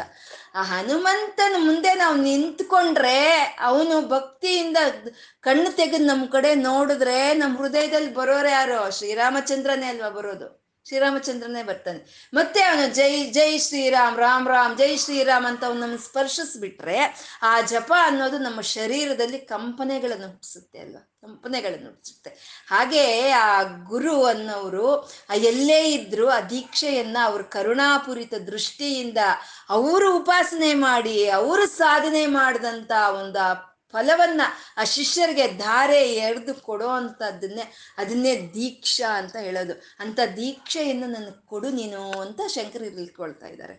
ಅಂದ್ರೆ ಹಾಗಾದ್ರೆ ನೀನು ನನ್ನ ಗುರು ಅಂತ ಆರಿಸ್ಕೊಂಡ್ಬಿಟ್ಯಾ ಅಂತ ಪರಮಶಿವನ್ ಕೇಳ್ತಾನೆ. ನಾನ್ ಹಾರಿಸ್ಕೊಳ್ಳೋದೇನ್ ಬಂತಪ್ಪ? ಶಂಭೋ, ಲೋಕ ಗುರು. ನೀನ್ ಈ ಲೋಕಕ್ಕೆ ಗುರು ನೀನು. ಎಲ್ಲಾರ್ಗು ನೀನ್ ಗುರು ಅಂತ ಹೇಳ್ತಾ ಇದ್ದಾರೆ. ಅಂದ್ರೆ ಲೋಕ ಗುರು ಅಂತ ಅಂದ್ರೆ ಈ ಲೋಕಕ್ಕೆಲ್ಲ ನೀನೇ ಗುರು ಅನ್ನೋದು ಒಂದು ಭಾವ. ಮತ್ತೆ ಈ ಲೋಕವೇ, ಆ ಪರಮಾತ್ಮನೇ ಈ ಲೋಕದ ಒಂದು ರೂಪದಲ್ಲಿ ಇದ್ದಾನೆ. ಈ ಕಾಣಿಸ್ತಾ ಇರೋ ಲೋಕವೇ ಗುರು ಅನ್ನೋದು ಒಂದು ಭಾವನೆ ಬರುತ್ತೆ. ಇದನ್ನ ದತ್ತಾತ್ರೇಯಗಳಿಗೆ, ದತ್ತಾತ್ರೇಯ ಸ್ವಾಮಿಯವರಿಗೆ ಗುರುಗಳು ಎಷ್ಟು ಜನ ಇದ್ದಾರೆ ಅಂತ ಕೇಳಿದ್ರೆ ಅವ್ರು ಹೇಳಿದ್ರಂತೆ, ಇಪ್ಪತ್ನಾಲ್ಕು ಮಂದಿ ಗುರುಗಳಿದ್ದಾರೆ ಅಂತ ಹೇಳಿದ್ರಂತೆ. ಅದರಲ್ಲಿ ಭೂಮಿ, ನೀರು, ಅಗ್ನಿ, ವಾಯು, ಆಕಾಶ, ಪಶಿ, ಪಕ್ಷು, ಇರುವೆ, ಒಂದು ಗಿಡ, ಮರ, ಪ್ರತಿ ಒಂದೂ ಪ್ರತಿ ಒಂದೂ ಗುರುವು ಅಂತ ಹೇಳಿದ್ರಂತೆ. ಅಂದರೆ ನೋಡಿ ಕಲಿಯೋ ಅಂತ ಶಿಷ್ಯರೀಕ ಲಕ್ಷಣ ನಮ್ಮಲ್ಲಿ ಇದ್ರೆ ಪ್ರತಿಯೊಂದು ನಮ್ಗೆ ಗುರುವಾಗುತ್ತೆ. ಪ್ರತಿಯೊಂದು ಗುರುವಾಗುತ್ತೆ. ಅವ್ರು ಗುರುವಾಗಿ ನೋಡಿದ್ರು ಎಲ್ಲಾರನ್ನು ಅವ್ರ ಹತ್ರ ಶಿಷ್ಯರೀಕ ಮಾಡೋ ಲಕ್ಷಣ ಇತ್ತು. ಅವ್ರು ಗುರುವಾಗಿ ಎಲ್ಲಾದ್ರೂ ನೋಡಿದ್ರು. ನಾವು ಪದಾರ್ಥಗಳಾಗಿ ನೋಡ್ತೀವಿ. ಭೂಮಿ ಒಂದು ಪದಾರ್ಥ, ನೀರು ಒಂದು ಪದಾರ್ಥ ಅಂತ. ನಮಗೂ ಕಲಿಬೇಕು. ಆ ಶಿಷ್ಯರೀಕ ಲಕ್ಷಣ ನಮ್ಮಲ್ಲಿ ಇದ್ರೆ ಪ್ರತಿ ಒಂದು ಗುರುವಾಗಿ ನಮಗೆ ಜ್ಞಾನ ಬೋಧನೆಯನ್ನು ಮಾಡುತ್ತೆ. ಪ್ರತಿ ಒಂದು ಗುರುವಾಗಿ ನಮಗೆ ಈ ಪ್ರಕೃತಿ ಕಲಿಸುತ್ತೆ ನಮಗೆ. ಭೂಮಿ ಹೇಳುತ್ತೆ, ಕ್ಷಮಾಗುಣ ಇರಲಿ ಅಂತ ಹೇಳುತ್ತೆ ಭೂಮಿ. ನೀರು ಹೇಳುತ್ತೆ, ಭೇದ ಭಾವ ಬೇಡ ಅಂತ ಹೇಳುತ್ತೆ. ಅಗ್ನಿ ಹೇಳುತ್ತೆ, ಎಲ್ಲವನ್ನು ಸ್ವೀಕಾರ ಮಾಡು ಅಂತ ಹೇಳುತ್ತೆ. ಗಾಳಿ ಹೇಳುತ್ತೆ, ಚೈತನ್ಯವಾಗಿರು, ಮುಂದೆ ಕದಲು ಅಂತ ಹೇಳುತ್ತೆ. ಆಕಾಶ ಹೇಳುತ್ತೆ, ನೀನ್ ಏನ್ ಕದಲ್ದ್ರು ಏನ್ ಸಾಧನೆ ಮಾಡಿದ್ರು, ಆ ಪರಮಾತ್ಮನೇ ಅನಂತನೋ ಅವನು ಅಂತ ಆಕಾಶ ಹೇಳುತ್ತೆ. ಇರುವೆ ಹೇಳುತ್ತೆ ಬಿಸಿಲು ಕಾಲದಲ್ಲಿ ಅದು ಒಂದ್ ಸ್ವಲ್ಪ ನಮ್ಮ ಮನೆಗಳಲ್ಲಿ ಬಿಸಿಲು ಕಾಲ ಅಂದ್ರೆ ಇರುವೆ ಜಾಸ್ತಿ ಅಲ್ವಾ? ಯಾಕೆ ಬಿಸಿಲುಗಾಲದಲ್ಲಿ ಇರುವೆ ಜಾಸ್ತಿ ಅಂದ್ರೆ ಅದು ಮಳೆಗಾಲ ಆಚೆ ಬರಕ್ಕಾಗಲ್ಲ ಅಂತ ಅದು ಮಳೆಗಾಲಕ್ಕೋಸ್ಕರ ಆಹಾರವನ್ನು ಸೇಕರಣೆ ಮಾಡ್ಕೊಳ್ಳುತ್ತೆ ಅದು ಬಿಸಿಲು ಕಾಲದಲ್ಲಿ ಅದನ್ನ ನೋಡಿ ನಾವು ಕಲಿಬೇಕು, ನಮ್ಗೆ ಆದಾಗ ನಾವು ಸೇಕರಣೆ ಮಾಡಿ ಇಟ್ಕೋಬೇಕು. ಆಹಾರವಾಗ್ಬೋದು, ಜ್ಞಾನವಾಗ್ಬೋದು, ಪುಣ್ಯವಾಗ್ಬೋದು, ಯಾವ್ದಾದ್ರೂ ಸರಿ ನಮ್ಗೆ ಆದಾಗ ಸೇಕರಣೆ ಮಾಡಿ ಇಟ್ಕೋಬೇಕು ಅನ್ನೋದು ಇರುವೆ ಕಲಿಸುತ್ತೆ ನಮ್ಗೆ. ಒಂದು ತುತ್ತು ಅನ್ನ ಹಾಕಿದವ್ರಿಗೆ ವಿಶ್ವಾಸ ತೋರಿಸು ಅಂತ ನಾಯಿ ಹೇಳುತ್ತೆ. ಮತ್ತೆ ಈ ಎಲ್ಲರಿಗೂ ಸ್ವಾರ್ಥ ಬಿಟ್ಟು ನಾಲ್ಕು ಜನಕ್ಕಾಗಿ ಬದುಕು ಒಂದು ಹಸು ಹೇಳುತ್ತೆ ಅಲ್ವಾ? ಹಾಗೆ ನಮಗೆ ಶಿಷ್ಯರೀಕ ನಾವು ಕಲಿಬೇಕು ಅನ್ನೋ ಲಕ್ಷಣ ನಮ್ಮಲ್ಲಿದ್ರೆ ಈ ಪ್ರಕೃತಿ ಸಂಪೂರ್ಣ ನಮ್ಮ ಗುರುವಾಗಿ ಕಲಿಸುತ್ತೆ ಅಂತ ದತ್ತಾತ್ರೇಯಗಳು ಹೇಳಿದ್ರಂತೆ. ಹಾಗೆ ಶಂಭೋ ಲೋಕ ಗುರು ಮದೀಯ ಮನಸಃ ಸೌಖ್ಯೋಪದೇಶಂ ಕುರು. ನನ್ನ ಮನಸ್ಸಿಗೆ ಯಾವುದು ಸೌಖ್ಯವೋ ಅದನ್ನ ಉಪದೇಶ ಮಾಡು ನೀನು ಅಂತ ಕೇಳ್ತಾ ಇದ್ದಾರೆ. ಮನಸ್ಸಿಗೆ ಸೌಖ್ಯ ಯಾವುದರಿ? ಮನಸ್ಸಿಗೆ ಸೌಖ್ಯ, ಮನಃಶಾಂತಿನೇ ಸೌಖ್ಯ ಅಲ್ವಾ? ಮನಸ್ಸಿಗೆ ಮನಸ್ಸಿಗೆ ಶಾಂತಿನೇ ಸೌಖ್ಯ ಅದಕ್ಕೆ. ನಾವು ಆ ಮನಸ್ಸು ಶಾಂತಿ ಎಲ್ಲಿದೆ ಅಂತ ನಮ್ಗೆ ತಿಳಿದಿಲ್ಲ. ಹಾರಾಡ್ತೀವಿ ಹಾರಾಡ್ತೀವಿ ಹಾರಾಡ್ತೀವಿ. ಎಲ್ಲ ಕಡೆ ಹೋಗಿ ಹುಡುಕಿ ಹುಡುಕಿ ಹುಡುಕಿ ಬರ್ತಾ ಇದ್ದೀವಿ.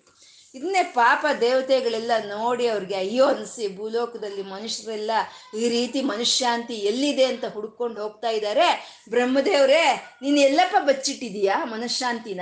ಅಂತ ಕೇಳಿದ್ರಂತೆ. ಅಷ್ಟು ಕಷ್ಟ ಪಡ್ತಾ ಇದ್ದಾರೆ ಎಲ್ಲಿ ಬಚ್ಚಿಟ್ಟಿದೀಯಾ? ಅಂತ ಅಂದ್ರೆ, ಬ್ರಹ್ಮದೇವ್ರು ಒಂದು ಸಣ್ಣದಾಗಿ ನಕ್ಕಿ, ಅದು ಯಾರಿಗೂ ಗೊತ್ತಾಗಲ್ಲ, ಅಂತ ಕಡೆ ಬಚ್ಚಿಟ್ಟಿದ್ದೀನಿ, ಅಂತ ಅಂದ್ರಂತೆ.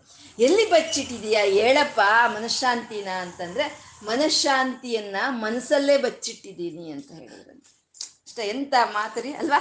ಮನಃಶಾಂತಿ ನಮ್ಮ ಮನಸ್ಸಲ್ಲೇ ಇದೆ. ಶಾಂತಂ ಪದ್ಮಾಸನ ಸ್ಥಿತಂ ಅಂತ ನಾವು ಯಾವಾಗ ಹೇಳ್ತೀವೋ ಶಾಂತ ಮೂರ್ತಿ ಅವನು ನಮ್ಮ ಮನಸ್ಸಲ್ಲಿದ್ರೆ ಅದೇ ನಮಗೆ ಶಾಂತ ಮನಶಾಂತಿ ಅನ್ನೋದನ್ನ ನಮಗೆ ಅದು ನಮ್ಮ ಮನಃಶಾಂತಿ ಬೇಕು. ಅದನ್ನ ನೀನು ಕೊಡು ಅಂತ ಗುರುಗಳು ಇಲ್ಲಿ ಕೇಳ್ತಾ ಇರೋ ಅಂಥದ್ದು. ಶಂಭೋ ಲೋಕ ಗುರು ಮದೀಯ ಮನಸ್ಸಹ ಸೌಖ್ಯೋಪದೇಶಂ ಕುರು. ನನ್ನ ಮನಸ್ಸಿಗೆ ಯಾವುದು ಸೌಖ್ಯವೋ ಅದನ್ನೇ ನೀನು ಉಪದೇಶ ಮಾಡು ಅಂತ ಕೇಳ್ತಾ ಇದ್ದಾರೆ. ಶಂಭೋ ಶಂಭೋ ಅಂತಂದ್ರೆ ಶಂ ಅಂತಂದ್ರೆ ಶಾಂತ.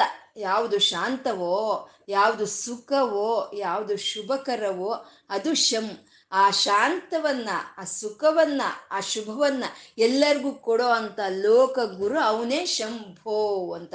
ಆ ಶಂಭುವಿನ ಲಕ್ಷಣನೇ ಅಷ್ಟು. ಅವನು ಗುರುವನ್ನಾಗಿ ನಾವು ಆಶ್ರಯಿಸಿದ್ವಾ, ಅವನು ಶುಭವನ್ನ, ಸುಖವನ್ನ, ಶುಭ ಶಾಂತವನ್ನ ಕೊಡ್ತಾನೆ. ಯಾಕೆಂದ್ರೆ ಅವನ ಲಕ್ಷಣನೇ ಅದು ಅಲ್ವಾ? ಇವಾಗ ಸೂರ್ಯನ ಮುಂದೆ ನಿಂತ್ಕೊಂಡ್ರೆ ನಾವು ಬೆಳಕನ್ನೇ ಕೊಡ್ತಾನೆ. ಯಾಕೆಂದ್ರೆ ಅದು ಅವನ ಲಕ್ಷಣ.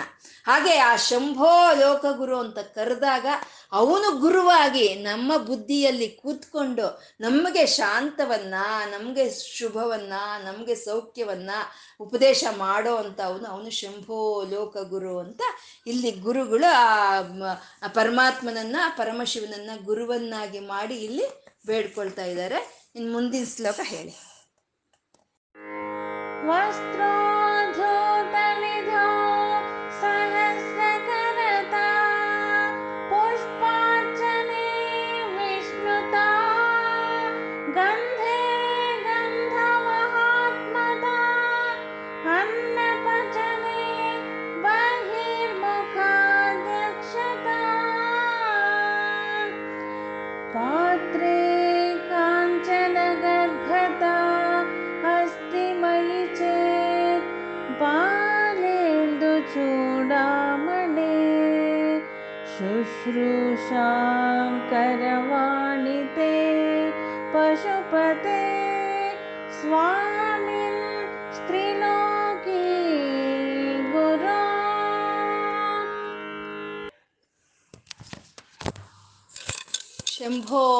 ಲೋಕ ಗುರು ಅಂತಂದ್ರು.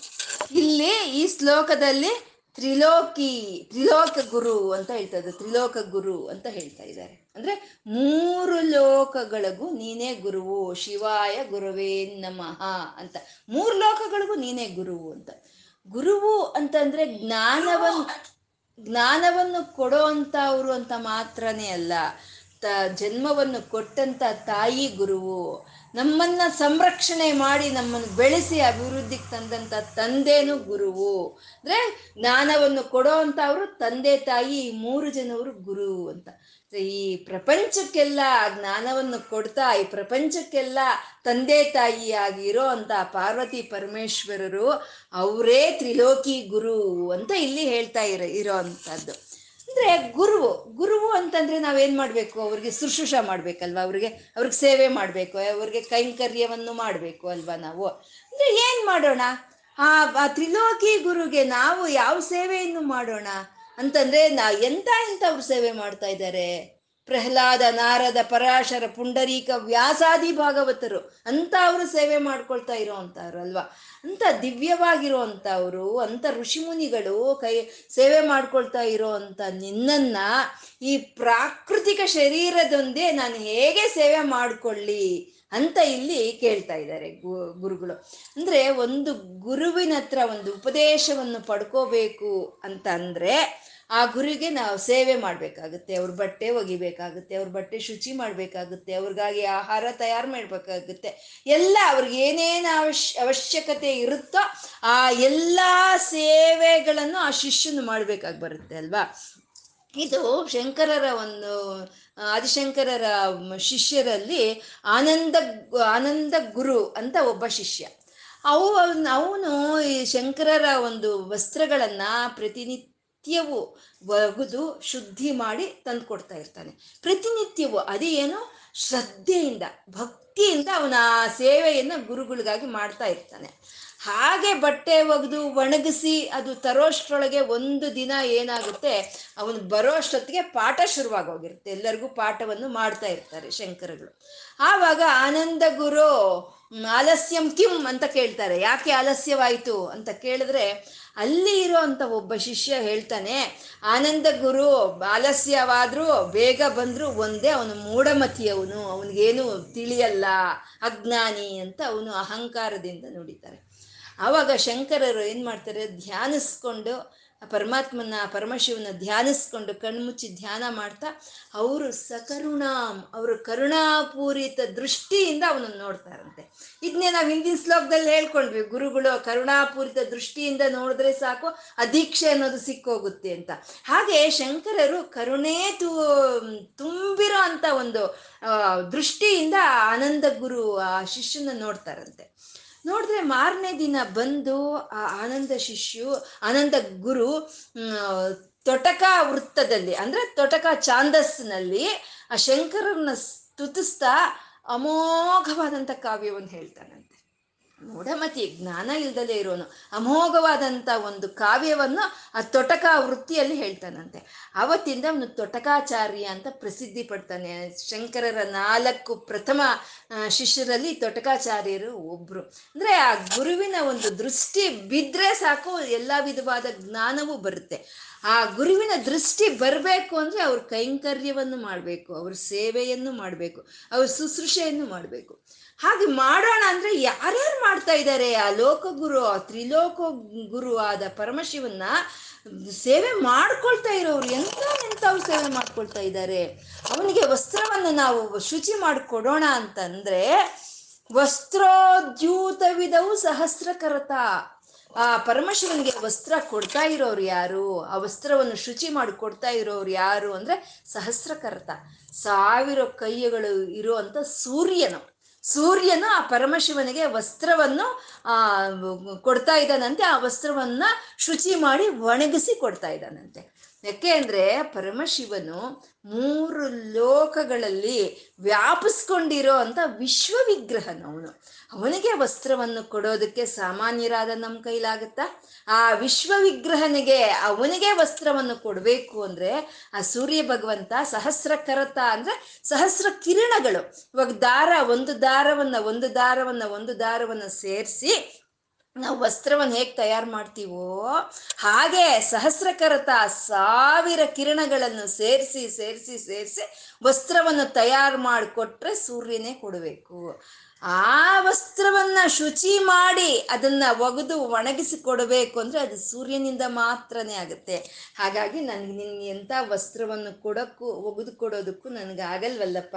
ಆ ಸೇವೆ ನಿನ್ಗೆ ಮಾಡೋಕ್ಕಾಗಲ್ವಲ್ಲ ನಾನು. ವಸ್ತ್ರೋದ್ಯೂತವಿದವು ಸಹಸ್ರಕರತ ಅಂತ ಹೇಳ್ತಾ ಇದ್ದಾರೆ. ಹೋಗ್ಲಿ. ಪುಷ್ಪಾರ್ಚನೆ ವಿಷ್ಣುತ. ಹೋಗ್ಲಿ, ವಸ್ತ್ರ ಕಡಕ್ಕಾಗಲಿಲ್ಲ ನನಗೆ. ನಿನಗೆ ಪುಷ್ಪಾರ್ಚನೆ ಮಾಡೋಣ ಅಂದ್ರೆ, ನಿನಗೆ ಪುಷ್ಪಾರ್ಚನೆ ಅಂತ ಮಾಡೋದಾದರೆ ಅದು ವಿಷ್ಣುವೇ ಮಾಡಬೇಕು.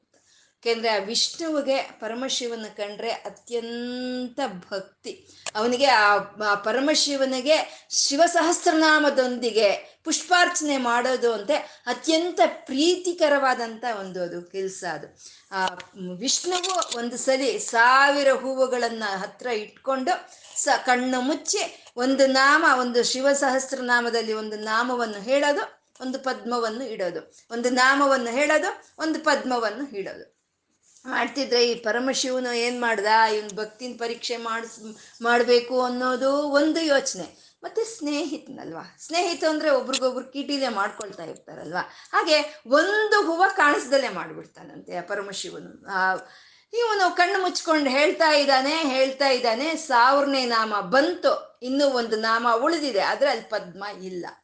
ಏನ್ ಮಾಡ್ದ ವಿಷ್ಣುವು ಅಂತಂದ್ರೆ, ನಯನ ಸಮಾನವಾದ, ಪದ್ಮ ಸಮಾನವಾದ ನನ್ನ ನಯನವನ್ನೇ ಕೊಡ್ತೀನಿ ನಿನಗೆ ಅಂತ ಕೊಟ್ಟನಂತೆ ಅಂತ ಅರ್ಚನೆ ಯಾರ್ರೀ ಮಾಡೋಕ್ಕಾಗುತ್ತೆ? ವಿಷ್ಣುಗ್ ಬಿಟ್ರೆ ಅಂತ ಅರ್ಚನೆ ಯಾರು ಮಾಡಕ್ಕಾಗುತ್ತೆ? ಮತ್ತೆ ಲಕ್ಷ್ಮೀದೇವಿಗೂ ತನ್ನ ಗಂಡ ಆದ ವಿಷ್ಣುವು ತನ್ನ ಅಣ್ಣ ಆದ ಪರಮಶಿವನಿಗೆ ಪುಷ್ಪಾರ್ಚನೆ ಮಾಡೋದು ಅಂದ್ರೆ ತುಂಬಾ ಇಷ್ಟ ಅಂತ ಹೇಳಿ ಮಹಾಲಕ್ಷ್ಮಿ ಎರಡ ಸ್ವರೂಪಗಳಂತಾಡದ್ಲಂತೆ ಒಂದು ಪದ್ಮವಾದ್ಲಂತೆ, ಒಂದು ಬಿಲ್ವಪತ್ರೆ ಆದ್ಲಂತೆ. ಆ ತಾನೇ ಲ ಮಹಾಲಕ್ಷ್ಮಿ. ಅದನ್ನ ಬಿಲ್ವಪತ್ರೆಯನ್ನ ಆ ಪದ್ಮವನ್ನು ತಗೊಂಡು ನನ್ನ ಅಣ್ಣನಾದ ಶಿವನಿಗೆ ನೀನು ಪುಷ್ಪಾರ್ಚನೆಯನ್ನು ಮಾಡು ಅಂತ. ಅಂದ್ರೆ ಲಕ್ಷ್ಮೀನಾರಾಯಣರು ಸೇರಿ ಆ ಪರಮಶಿವನಿಗೆ ಪುಷ್ಪಾರ್ಚನೆ ಮಾಡ್ತಾ ಇದ್ದಾರೆ ಅಂತ. ಅಂದ್ರೆ ಅಂತ ಮಾಡಿದ್ರೆ ಅಂತ ವಿಷ್ಣುವೇ ಮಾಡಬೇಕು. ನಾನು ಮಾಡೋ ಅಂತ ಪುಷ್ಪಾರ್ಚನೆ ಎಂತದಂತ ಪುಷ್ಪಾರ್ಚನೆ ನಾನಿಲ್ಲಿ ಮಾಡೋಕ್ಕಾಗುತ್ತೆ ಅಂತ ಇಲ್ಲಿ ಕೇಳ್ತಾ ಇದ್ದಾರೆ. ಪುಷ್ಪಾರ್ಚನೆ ವಿಷ್ಣುತ. ವಸ್ತ್ರ ಕೊಡೋಣ ಅಂದ್ರೆ ಆಗಲ್ಲ. ವಸ್ತ್ರೋದ್ಯೂತವಿದವು ಸಹಸ್ರ ಕರತ. ಆ ಸೂರ್ಯನೇ ಕೊಡಬೇಕು. ಪುಷ್ಪಾರ್ಚನೆ ಮಾಡಬೇಕು ಅಂದ್ರೆ ಅದು ವಿಷ್ಣುವೇ ಮಾಡ್ಬೇಕು. ಹೋಗ್ಲಿ, ನಿನ್ಗೆ ಗಂಧವನ್ನು ಕೊಡೋಣ ಅಂದ್ರೆ ಗಂಧೇ ಗಂಧವಹಾತ್ಮತ. ಆ ಗಂಧವನ್ನ ಗಂಧವಹಾತ್ಮ ಅಂತಂದ್ರೆ ಗಾಳಿ, ಆ ವಾಯುದೇವರೇ ಕೊಡ್ಬೇಕಂತ. ಎಲ್ಲ ಪ್ರಕೃತಿಯಲ್ಲಿ ಇರೋ ಅಂತ ಎಲ್ಲ ಗಂಧವನ್ನು ತಗೊಂಡೋಗಿ ತಗೊಂಡೋಗಿ ತಗೊಂಡೋಗಿ ಅವನು, ತಗೊಂಡೋಗಿ ಎಲ್ಲ ಗಂಧವನ್ನು ಅವನು ತಗೊಂಡೋಗಿ ತಗೊಂಡೋಗಿ ಆ ಪರಮಶಿವನಿಗೆ ಕೊಡ್ತಾ ಇದ್ರೆ ಇನ್ನೆಲ್ಲಿದೆ ನನ್ನ ಹತ್ರ ಗಂಧ ನಿನಗೆ ಕೊಡೋದಕ್ಕೆ? ನನ್ನ ಕೈಯಲ್ಲಿ ಯಾವ್ದಾದ್ರು ಗಂಧ ಇದ್ರೂ ಅದ್ ಮತ್ತೆ ಆ ಗಾಳಿದೆ ಗಾ, ವಾಯುದೇವ್ರೆ ಅದನ್ನ ತಗೊಂಡು ಹೋಗ್ಬೇಕಲ್ವಾ? ಹಾಗಾದ್ರೆ ನಾನು ನಿಂಗೆ ಗಂಧ ಕೊಡೋಕ್ಕಾಗೋದಿಲ್ಲ. ಗಂಧೇ ಗಂಧ ವಹಾತ್ಮತ ಹೋಗ್ಲಿ, ನಿನಗೆ ಆಹಾರವನ್ನು ತಯಾರು ಮಾಡೋಣ. ನಿನಗೆ ನಿವೇದನೆಯನ್ನು ತಯಾರು ಮಾಡೋಣ. ಆ ಸೇವೆನಾದರೂ ಶಿಷ್ಯನಾಗಿ ನಾನು ಈ ಗುರುಗೆ ಮಾಡೋಣ ಅಂತಂದ್ರೆ ಅನ್ನಪಚನೆ ಬರ್ಹಿರ್ಮುಖ ಅಧ್ಯಕ್ಷತ ನಿನಗೆ ಅನ್ನವನ್ನು ತಯಾರು ಮಾಡಬೇಕು ಅಂದ್ರೆ ಬಹಿರ್ಮುಖ ಅಂದ್ರೆ ಅಗ್ನಿ. ಅಗ್ನಿನೇ ಮಾಡಬೇಕು. ನಿನಗೆ ಅನ್ನವನ್ನು ತಯಾರು ಮಾಡಬೇಕಾದ್ರೆ ಅಗ್ನಿನೇ ಮಾಡಬೇಕು. ಅನ್ನ ಬಹಿರ್ಮುಖ ಅಧ್ಯಕ್ಷತ ಅಂತ ಇದ್ದಾರೆ. ಅಂದರೆ ಅಧ್ಯಕ್ಷತ ಅಂದರೆ, ಆ ಪರಮಶಿವನ ಪಾಕಶಾಲೆಗೆ, ಅಡುಗೆ ಮನೆಗೆ ಇವನೇ ಅಧ್ಯಕ್ಷತೆಯನ್ನು ವಹಿಸಿದಾನಂತೆ ಅಗ್ನಿದೇವರು ಹಾಗಾಗಿ ನಿನಗೇನಾದರೂ ಅನ್ನವನ್ನು ನಾನು ತಯಾರು ಮಾಡಬೇಕು ಅಂದರೆ ಅದು ಅಗ್ನಿದೇವರೇ ಮಾಡಬೇಕು. ಹಾಗಾಗಿ ನಾನು ನಿನಗೆ ಅನ್ನವನ್ನು ತಯಾರು ಮಾಡೋದಕ್ಕೆ ಆಗೋದಿಲ್ಲ. ಹೋಗ್ಲಿ. ವಸ್ತ್ರ ಕೊಡೋಕ್ಕಾಗ್ಲಿಲ್ಲ. ನಿನಗೆ ಒಂದು ಪುಷ್ಪಾರ್ಚನೆ ಮಾಡೋಕ್ಕಾಗ್ಲಿಲ್ಲ. ಗಂಧವನ್ನು ಕೊಡೋಕ್ಕಾಗ್ಲಿಲ್ಲ. ಮತ್ತೆ ನಿನಗೆ ಅನ್ನವನ್ನು ಮಾಡೋಕ್ಕಾಗ್ತಾ ಇಲ್ಲ. ಹೋಗ್ಲಿ, ಅನ್ನ ಮಾಡೋದಕ್ಕೊಂದು ಪಾತ್ರೆ ಕೊಡೋಣ ಅಂತಂದರೆ ಪಾತ್ರೆ ಕಾಂಚನ ಗರ್ಭತ ಅಂತ ಇದ್ದಾರೆ. ಅಂದ್ರೆ ಆ ಪಾತ್ರೆಯನ್ನ, ಒಂದು ಚಿನ್ನದ ಪಾತ್ರೆಯನ್ನ ಹಿರಣ್ಯ ಗರ್ಭನೇ ಕೊಡಬೇಕು ಅಂತ. ಯಾಕೆಂದ್ರೆ ಹಿರಣ್ಯ ಗರ್ಭ ಅಂತ ಬ್ರಹ್ಮದೇವ್ರಿಗೂ ಹಿರಣ್ಯ ಗರ್ಭ ಅಂತ ಕೇಳ್ತಾರೆ. ಮತ್ತೆ ಆ ಬ್ರಹ್ಮದೇವರು ಕುಂಬಾರನಲ್ವಾ? ಈ ಪ್ರಪಂಚವನ್ನೆಲ್ಲ ತಯಾರು ಮಾಡಿದಂತ ಕುಂಬಾರ ಅವನು. ಅವನಾದ್ರೆ ಒಳ್ಳೆಯ ಚಿನ್ನದ ಪಾತ್ರೆಯನ್ನು ನಿನಗೆ ಕೊಡ್ತಾನೆ. ಅಷ್ಟೇನಾ? ಅಂದ್ರೆ ಆ ಬ್ರಹ್ಮನು ಬ್ರಹ್ಮ ಕಪಾಲವನ್ನೇ ಅವನಿಗೆ ಪಾತ್ರೆಯಾಗಿ ಕೊಟ್ಟಿದ್ದಾನೆ. ಅಂತ ಪಾತ್ರೆ ಇನ್ಯಾರ್ರಿ ಕೊಡೋಕ್ಕಾಗುತ್ತೆ? ಹಾಗಾಗಿ ನಿನ್ಗೆ ಏನಾದ್ರೂ ಪಾತ್ರೆ ಏನಾದ್ರೂ ಕೊಡ್ಬೇಕು ಅಂತಂದ್ರೆ ಆ ಕಾಂಚನ ಗರ್ಭ, ಹಿರಣ್ಯ ಗರ್ಭನೇ ಕೊಡ್ಬೇಕು ಅಂತ ಹೇಳ್ತಾ ಇದ್ದಾರೆ. ಬಾ ಮೈಚೆ ಬಾಲೆಂದು ಚೂಡಾಮಣಿ. ಹೋಗ್ಲಿ, ಏ, ವಸ್ತ್ರ ಕೊಡಕ್ಕಾಗ್ಲಿಲ್ಲ, ಪುಷ್ಪಾರ್ಚನೆ ಮಾಡಕ್ಕಾಗ್ಲಿಲ್ಲ, ಗಂಧ ಕೊಡಕ್ಕಾಗ್ಲಿಲ್ಲ, ನಿಂಗೆ ಅನ್ನ ತಯಾರು ಮಾಡಕ್ಕೂ ಆಗ್ಲಿಲ್ಲ. ಮತ್ತೆ ನಿಂಗೆ ಆ ಪಾತ್ರೆನೂ ಕೊಡಕ್ಕಾಗ್ಲಿಲ್ಲ. ಹೋಗ್ಲಿ, ನಿನ್ಗೇನಾದ್ರೂ ಅಲಂಕಾರ ಮಾಡೋಣ ಅಂದ್ರೆ ಬಾಲೆಂದು ಚೂಡಾಮಣಿ. ಅವನು ಆವಾಗ್ಲೇ ಹೋಗಿ ನಿನ್ ತಲೆಯಲ್ಲಿ ಆ ಚಂದ್ರನ್ ಕೂತಿದ್ದಾನೆ ಅದೇ. ಅಂದ್ಮೇಲೆ ನಾನಿನ್ನೇನ್ ನಿಂಗೆ ಮಾಡ್ಲಿ? ನಾನಿನ್ನೇನ್ ಅಲಂಕಾರ ನಿನಗ್ ಮಾಡ್ಲಿ? ಬಾಲೆಂದು ಚೂಡಾಮಣಿ. ಶುಶ್ರೂಷಾಂ ಕರವಾಣಿತೆ ಪಶುಪತೆ ಸ್ವಾಮಿನ್ ಸ್ತ್ರೀಲೋಕಿ ಗುರು. ಏನು ಶುಶ್ರೂಷೆ ಮಾಡ್ಲಿ ತಂದೆ ನಾನು ನಿನಗೆ? ಯಾವುದು, ಯಾವ ರೀತಿ ನಾನು ನಿನ್ನ ಸೇವಿಸ್ಕೊಳ್ಳಿ? ತ್ರಿಲೋಕಿ ಗುರು ಅಂತ ಇಲ್ಲಿ ಗುರುಗಳು ಕೇಳ್ತಾ ಇದ್ದಾರೆ. ಅಂದ್ರೆ ನಾವು ಇವಾಗ ಪರಮಾತ್ಮನಿಗೆ, ಅಮ್ಮನವ್ರಿಗೆ ಏನೋ ಒಂದು ವಸ್ತ್ರಗಳನ್ನು ಸಮರ್ಪಣೆ ಮಾಡ್ತಾ ಇದ್ದೀವಿ ಅಂತ ಅಂದ್ರೆ ನಾವು ಕೊಡೋ ವಸ್ತ್ರಗಳು ಎಂತಾವು ಅಲ್ವಾ? ಎಂಥ ವಸ್ತ್ರಗಳು? ನಾವು ಹೇಳ್ತೀವಿ, ರೇಷ್ಮೆ ಸೀರೆ ತಗೊಂಡೋಗಿ ನಾವು ಸೋಬ್ಲಕ್ಕೆ ಇಟ್ಟು ಬಂದ್ವಿ ರೀ, ಅಮ್ಮನವ್ರಿಗೆ. ಅಂತೀವಿ. ಹೇರಿ ಪರಮಶಿವನಿಗೆ ಒಂದು ರೇಷ್ಮೆ ಬ, ವಸ್ತ್ರಗಳು ತಗೊಂಡೋಗಿ ಕೊಟ್ವಿ ಅಂತ ನಾವು ಹೇಳ್ತೀವಿ. ಆದರೆ ಆ ಪರಮಾತ್ಮ ಬೇಕಾಗಿರುವಂಥ ವಸ್ತ್ರ ಯಾವುದು? ಆ ಪರಮಾತ್ಮನಿಗೆ ಬೇಕಾಗಿರುವಂಥ ವಸ್ತ್ರ ಕೊಡ್ತಾ ಇರೋರು ಯಾರು? ಆ ಪರಮಾತ್ಮನಿಗೆ ನಾನು ಹದಿನಾರು ವಿಧವಾದ ಆಹಾರಗಳನ್ನು ತಯಾರು ನಾನು ಮಾಡಿಕೊಟ್ಟೆ ಅಂತಂದರೆ ಅವನಿಗೆ ಅನ್ನವನ್ನು ಮಾಡ್ತಾ ಇರೋರು ಯಾರು? ನಾನು ಅವನಿಗೆ ಅಲಂಕಾರ ಮಾಡ್ತಾ ಇದ್ದೀನಿ, ಎರಡು ಮೂರು ರಕ ಹೂವು ತಗೊಂಡು ಅಲಂಕಾರ ಮಾಡ್ತಾ ಇದ್ದೀನಿ ಅಂದ್ರೆ ಅವನ ಪುಷ್ಪಾರ್ಚನೆ ಮಾಡ್ತಾ ಇರೋರು ಅವರು, ವಿಷ್ಣು ಮಾಡ್ತಾ ಇರೋದು. ಇಂಥ ಇವರೆಲ್ಲ ಅವನ ಕೈಂಕರ್ಯವನ್ನು ಮಾಡ್ಕೊಳ್ತಾ ಇದ್ರೆ ನಾನು ಕೊಡೋ ವಸ್ತ್ರ, ನಾನು ಕೊಡೋ ಹೂವು ಇಡೋ ಗಂಧ, ನಾನು ಕೊಡೋ ಆಹಾರ, ಎಷ್ಟು ಮಟ್ಟದ್ದು ಇದು ಅಲ್ವಾ? ಅದು ಯೋಚನೆ ಮಾಡಿದ್ರೆ ನಮ್ಗೆ ನಾಚಿಕೆ ಆಗುತ್ತೆ. ನಾಚಿಕೆ ಆಗುತ್ತೆ. ಅಂತ ಪರಮಾತ್ಮನಿಗೆ ನಾನು ಇದು ಕೊಡ್ತಾ ಇದ್ದೀನಿ ಅಂತ. ಕುಚೇಲನಿಗೆ ಒಂದು ಹಿಡಿ ಅವಲಕ್ಕಿ ಕೃಷ್ಣನಿಗೆ ಕೊಡಬೇಕು ಅಂದ್ರೆ ನಾಚಿಕೆ ಪಟ್ಕೊಂಡಂತೆ. ಏಕೆಂದ್ರೆ ಮುಷ್ಟಾನ್ನ ಊಟ ಮಾಡ್ತಾ ಇರುವಂತ ಕೃಷ್ಣನಿಗೆ, ಆ, ನಾಚಿಕೆಯಿಂದ ಕೊಟ್ಟನಂತೆ ಈ ಅವಲಕ್ಕಿನ. ಆದರೆ ಅದನ್ನೇ ಪ್ರೀತಿಯಿಂದ ತಗೊಂಡಂತೆ ಕೃಷ್ಣ ಪರಮಾತ್ಮ. ಹಾಗೆ ವಸ್ತ್ರಗಳನ್ನ ಕೊಡಬೇಕಂದ್ರೆ ಸೂರ್ಯನೇ ಕೊಡ್ಬೇಕು. ಆ ಅನ್ನ ಮಾಡ್ಬೇಕು ಅಂದ್ರೆ ಅಗ್ನಿದೇವರೇ ಮಾಡ್ಬೇಕು, ಗಂಧವನ್ನು ಕೊಡ್ಬೇಕು ಅಂದ್ರೆ ಗಾಳಿನೇ ಕೊಡ್ಬೇಕು, ನಿನ್ಗೆ ಅರ್ಚನೆ ಮಾಡ್ಬೇಕು ಅಂದ್ರೆ ವಿಷ್ಣುನೇ ಮಾಡ್ಬೇಕು, ನನ್ನದು ಯಾವ್ದಪ್ಪ ಇದು? ಅವ್ರ ಮುಂದೆ ಎಂತಾವನು ಸ್ವಾಮಿ ನಾನು? ಇರುವೆಗಿಂತ ಇನ್ನೂ ನಾನು ಕೊನೆಯವನು ನಾನು. ಅಂತ ನಾವು ನಾಚಿಕೆ ಪಟ್ಕೊಂಡು ನಾವು ಏನೋ ನಮ್ಮ ತೃಪ್ತಿಗೆ ನಾವು ಮಾಡ್ತಾ ಇದೀವಿ ಅಷ್ಟೇ ಈ ಪೂಜೆ ಅಂತ ನಾವು ಮಾಡಿದ್ರೆ ಭಕ್ತಿಯಿಂದ ಆವಾಗ ಅವನು ಪ್ರೀತಿಯಿಂದ ಅದನ್ನ ಸ್ವೀಕಾರ ಮಾಡ್ತಾನಂತೆ ಅಂತ ಗುರುಗಳು ಇಲ್ಲಿ ನಮಗೆ ತಿಳಿಸ್ಕೊಡ್ತಾ ಇದ್ದಾರೆ. ಅಂದ್ರೆ ಪರಮಾತ್ಮನಿಗೆ ಮಾಡೋವಾಗ ಅಹಂಕಾರವನ್ನು ಮೊದಲು ಬಿಡಬೇಕು ಅನ್ನೋದನ್ನ ಈ ಗುರುಗಳು ಈ ಶ್ಲೋಕದಲ್ಲಿ ತಿಳಿಸ್ತಾ ಇದ್ದಾರೆ. ಅಂದ್ರೆ ಹೇಳಿದ್ರು, ಭಕ್ತಿ ಇದ್ರೆ ಸಾಕು, ಜ್ಞಾನ ಆಗೋದಲ್ಲ, ಇನ್ನ ವಯಸ್ಸಾಗೋಗ್ತಾ ಇದೆ, ಇನ್ನ ಕೆಲಸನೂ ಮಾಡಕ್ಕಾಗಲ್ಲ, ಶರೀರ ಸಹಕರಿಸ್ತಾ ಇಲ್ಲ. ಜ್ಞಾನ ಮಾರ್ಗದ, ಭಕ್ತಿ ಮಾರ್ಗದಿಂದ ಹೋಗಿ ಈ ಸಾರೂಪ್ಯ, ಸಾಲೋಕ್ಯ, ಸಾರು, ಸಾಯುಜ್ಯ ಪದವಿಗಳನ್ನು ಪಡ್ಕೊಳ್ಳಿ ಅಂತ ಹೇಳಿದ್ರು. ಆದ್ರೆ ಭಕ್ತಿ ಮಾರ್ಗ ಅಂದ್ರೆ ನಾವು ಅನ್ಕೊಳ್ತೀವಿ. ಭಕ್ತಿಯಿಂದ ಹೊರಟೋಗ್ಬೋದು, ಅದು ತುಂಬಾ ಸುಲಭ ಅಂತ ನಾವು ಅನ್ಕೊಳ್ತೀವಲ್ವಾ? ಆ ಭಕ್ತಿ ಅಂದ್ರೆ ಎಂಥದ್ದು ಅನ್ನೋದನ್ನೇ ನಮ್ಗೆ ಈ ಮೂವತ್ತು ಶ್ಲೋಕಗಳಲ್ಲಿ ಗುರುಗಳು ನಮ್ಗೆ ಹೇಳಿರೋ ಅಂಥದ್ದಲ್ವಾ ತ್ರಿಕರಣಗಳನ್ನು ಪರಮಾತ್ಮನಿಗೆ ಅರ್ಪಣೆ ಮಾಡೋದು, ಅದು ಭಕ್ತಿ ಅಂದ್ರೆ. ಯಾವ ಶರೀರನಾದ್ರೂ ಕೊಟ್ಕೊಪ್ಪ, ನಾನು ನಿನ್ ಧ್ಯಾನ ಮಾಡ್ತಾ ಇದ್ರೆ ಸರಿ ಅಂತ ಕೇಳೋದು ಭಕ್ತಿ. ನಂಗೇನು ಕೈಲಾಗಲ್ಲ ತಂದೆ ನಾನು ಅಸಹಾಯಕನು ನನ್ನ ನೀನೇ ರಕ್ಷಣೆ ಮಾಡಬೇಕು ಅಂತ ನಮ್ಮ ಅಸಹಾಯಕತ್ವವನ್ನು ಪರಮಾತ್ಮ ಒಪ್ಕೊಳ್ಳೋದು ಭಕ್ತಿ.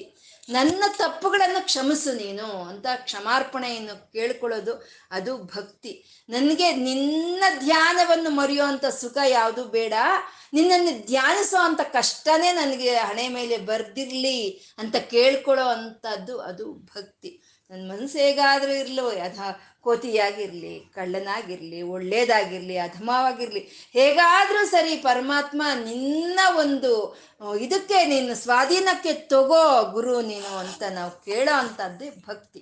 ನಾವು ಒಂದು ಸಲ ಪರಿಶೀಲನೆ ಮಾಡ್ಕೋಬೇಕು, ಈ ಗುಣಗಳೆಲ್ಲ ನಮ್ಮ ಮನಸ್ಸಿಗಿದೆಯಾ ಅಂತ.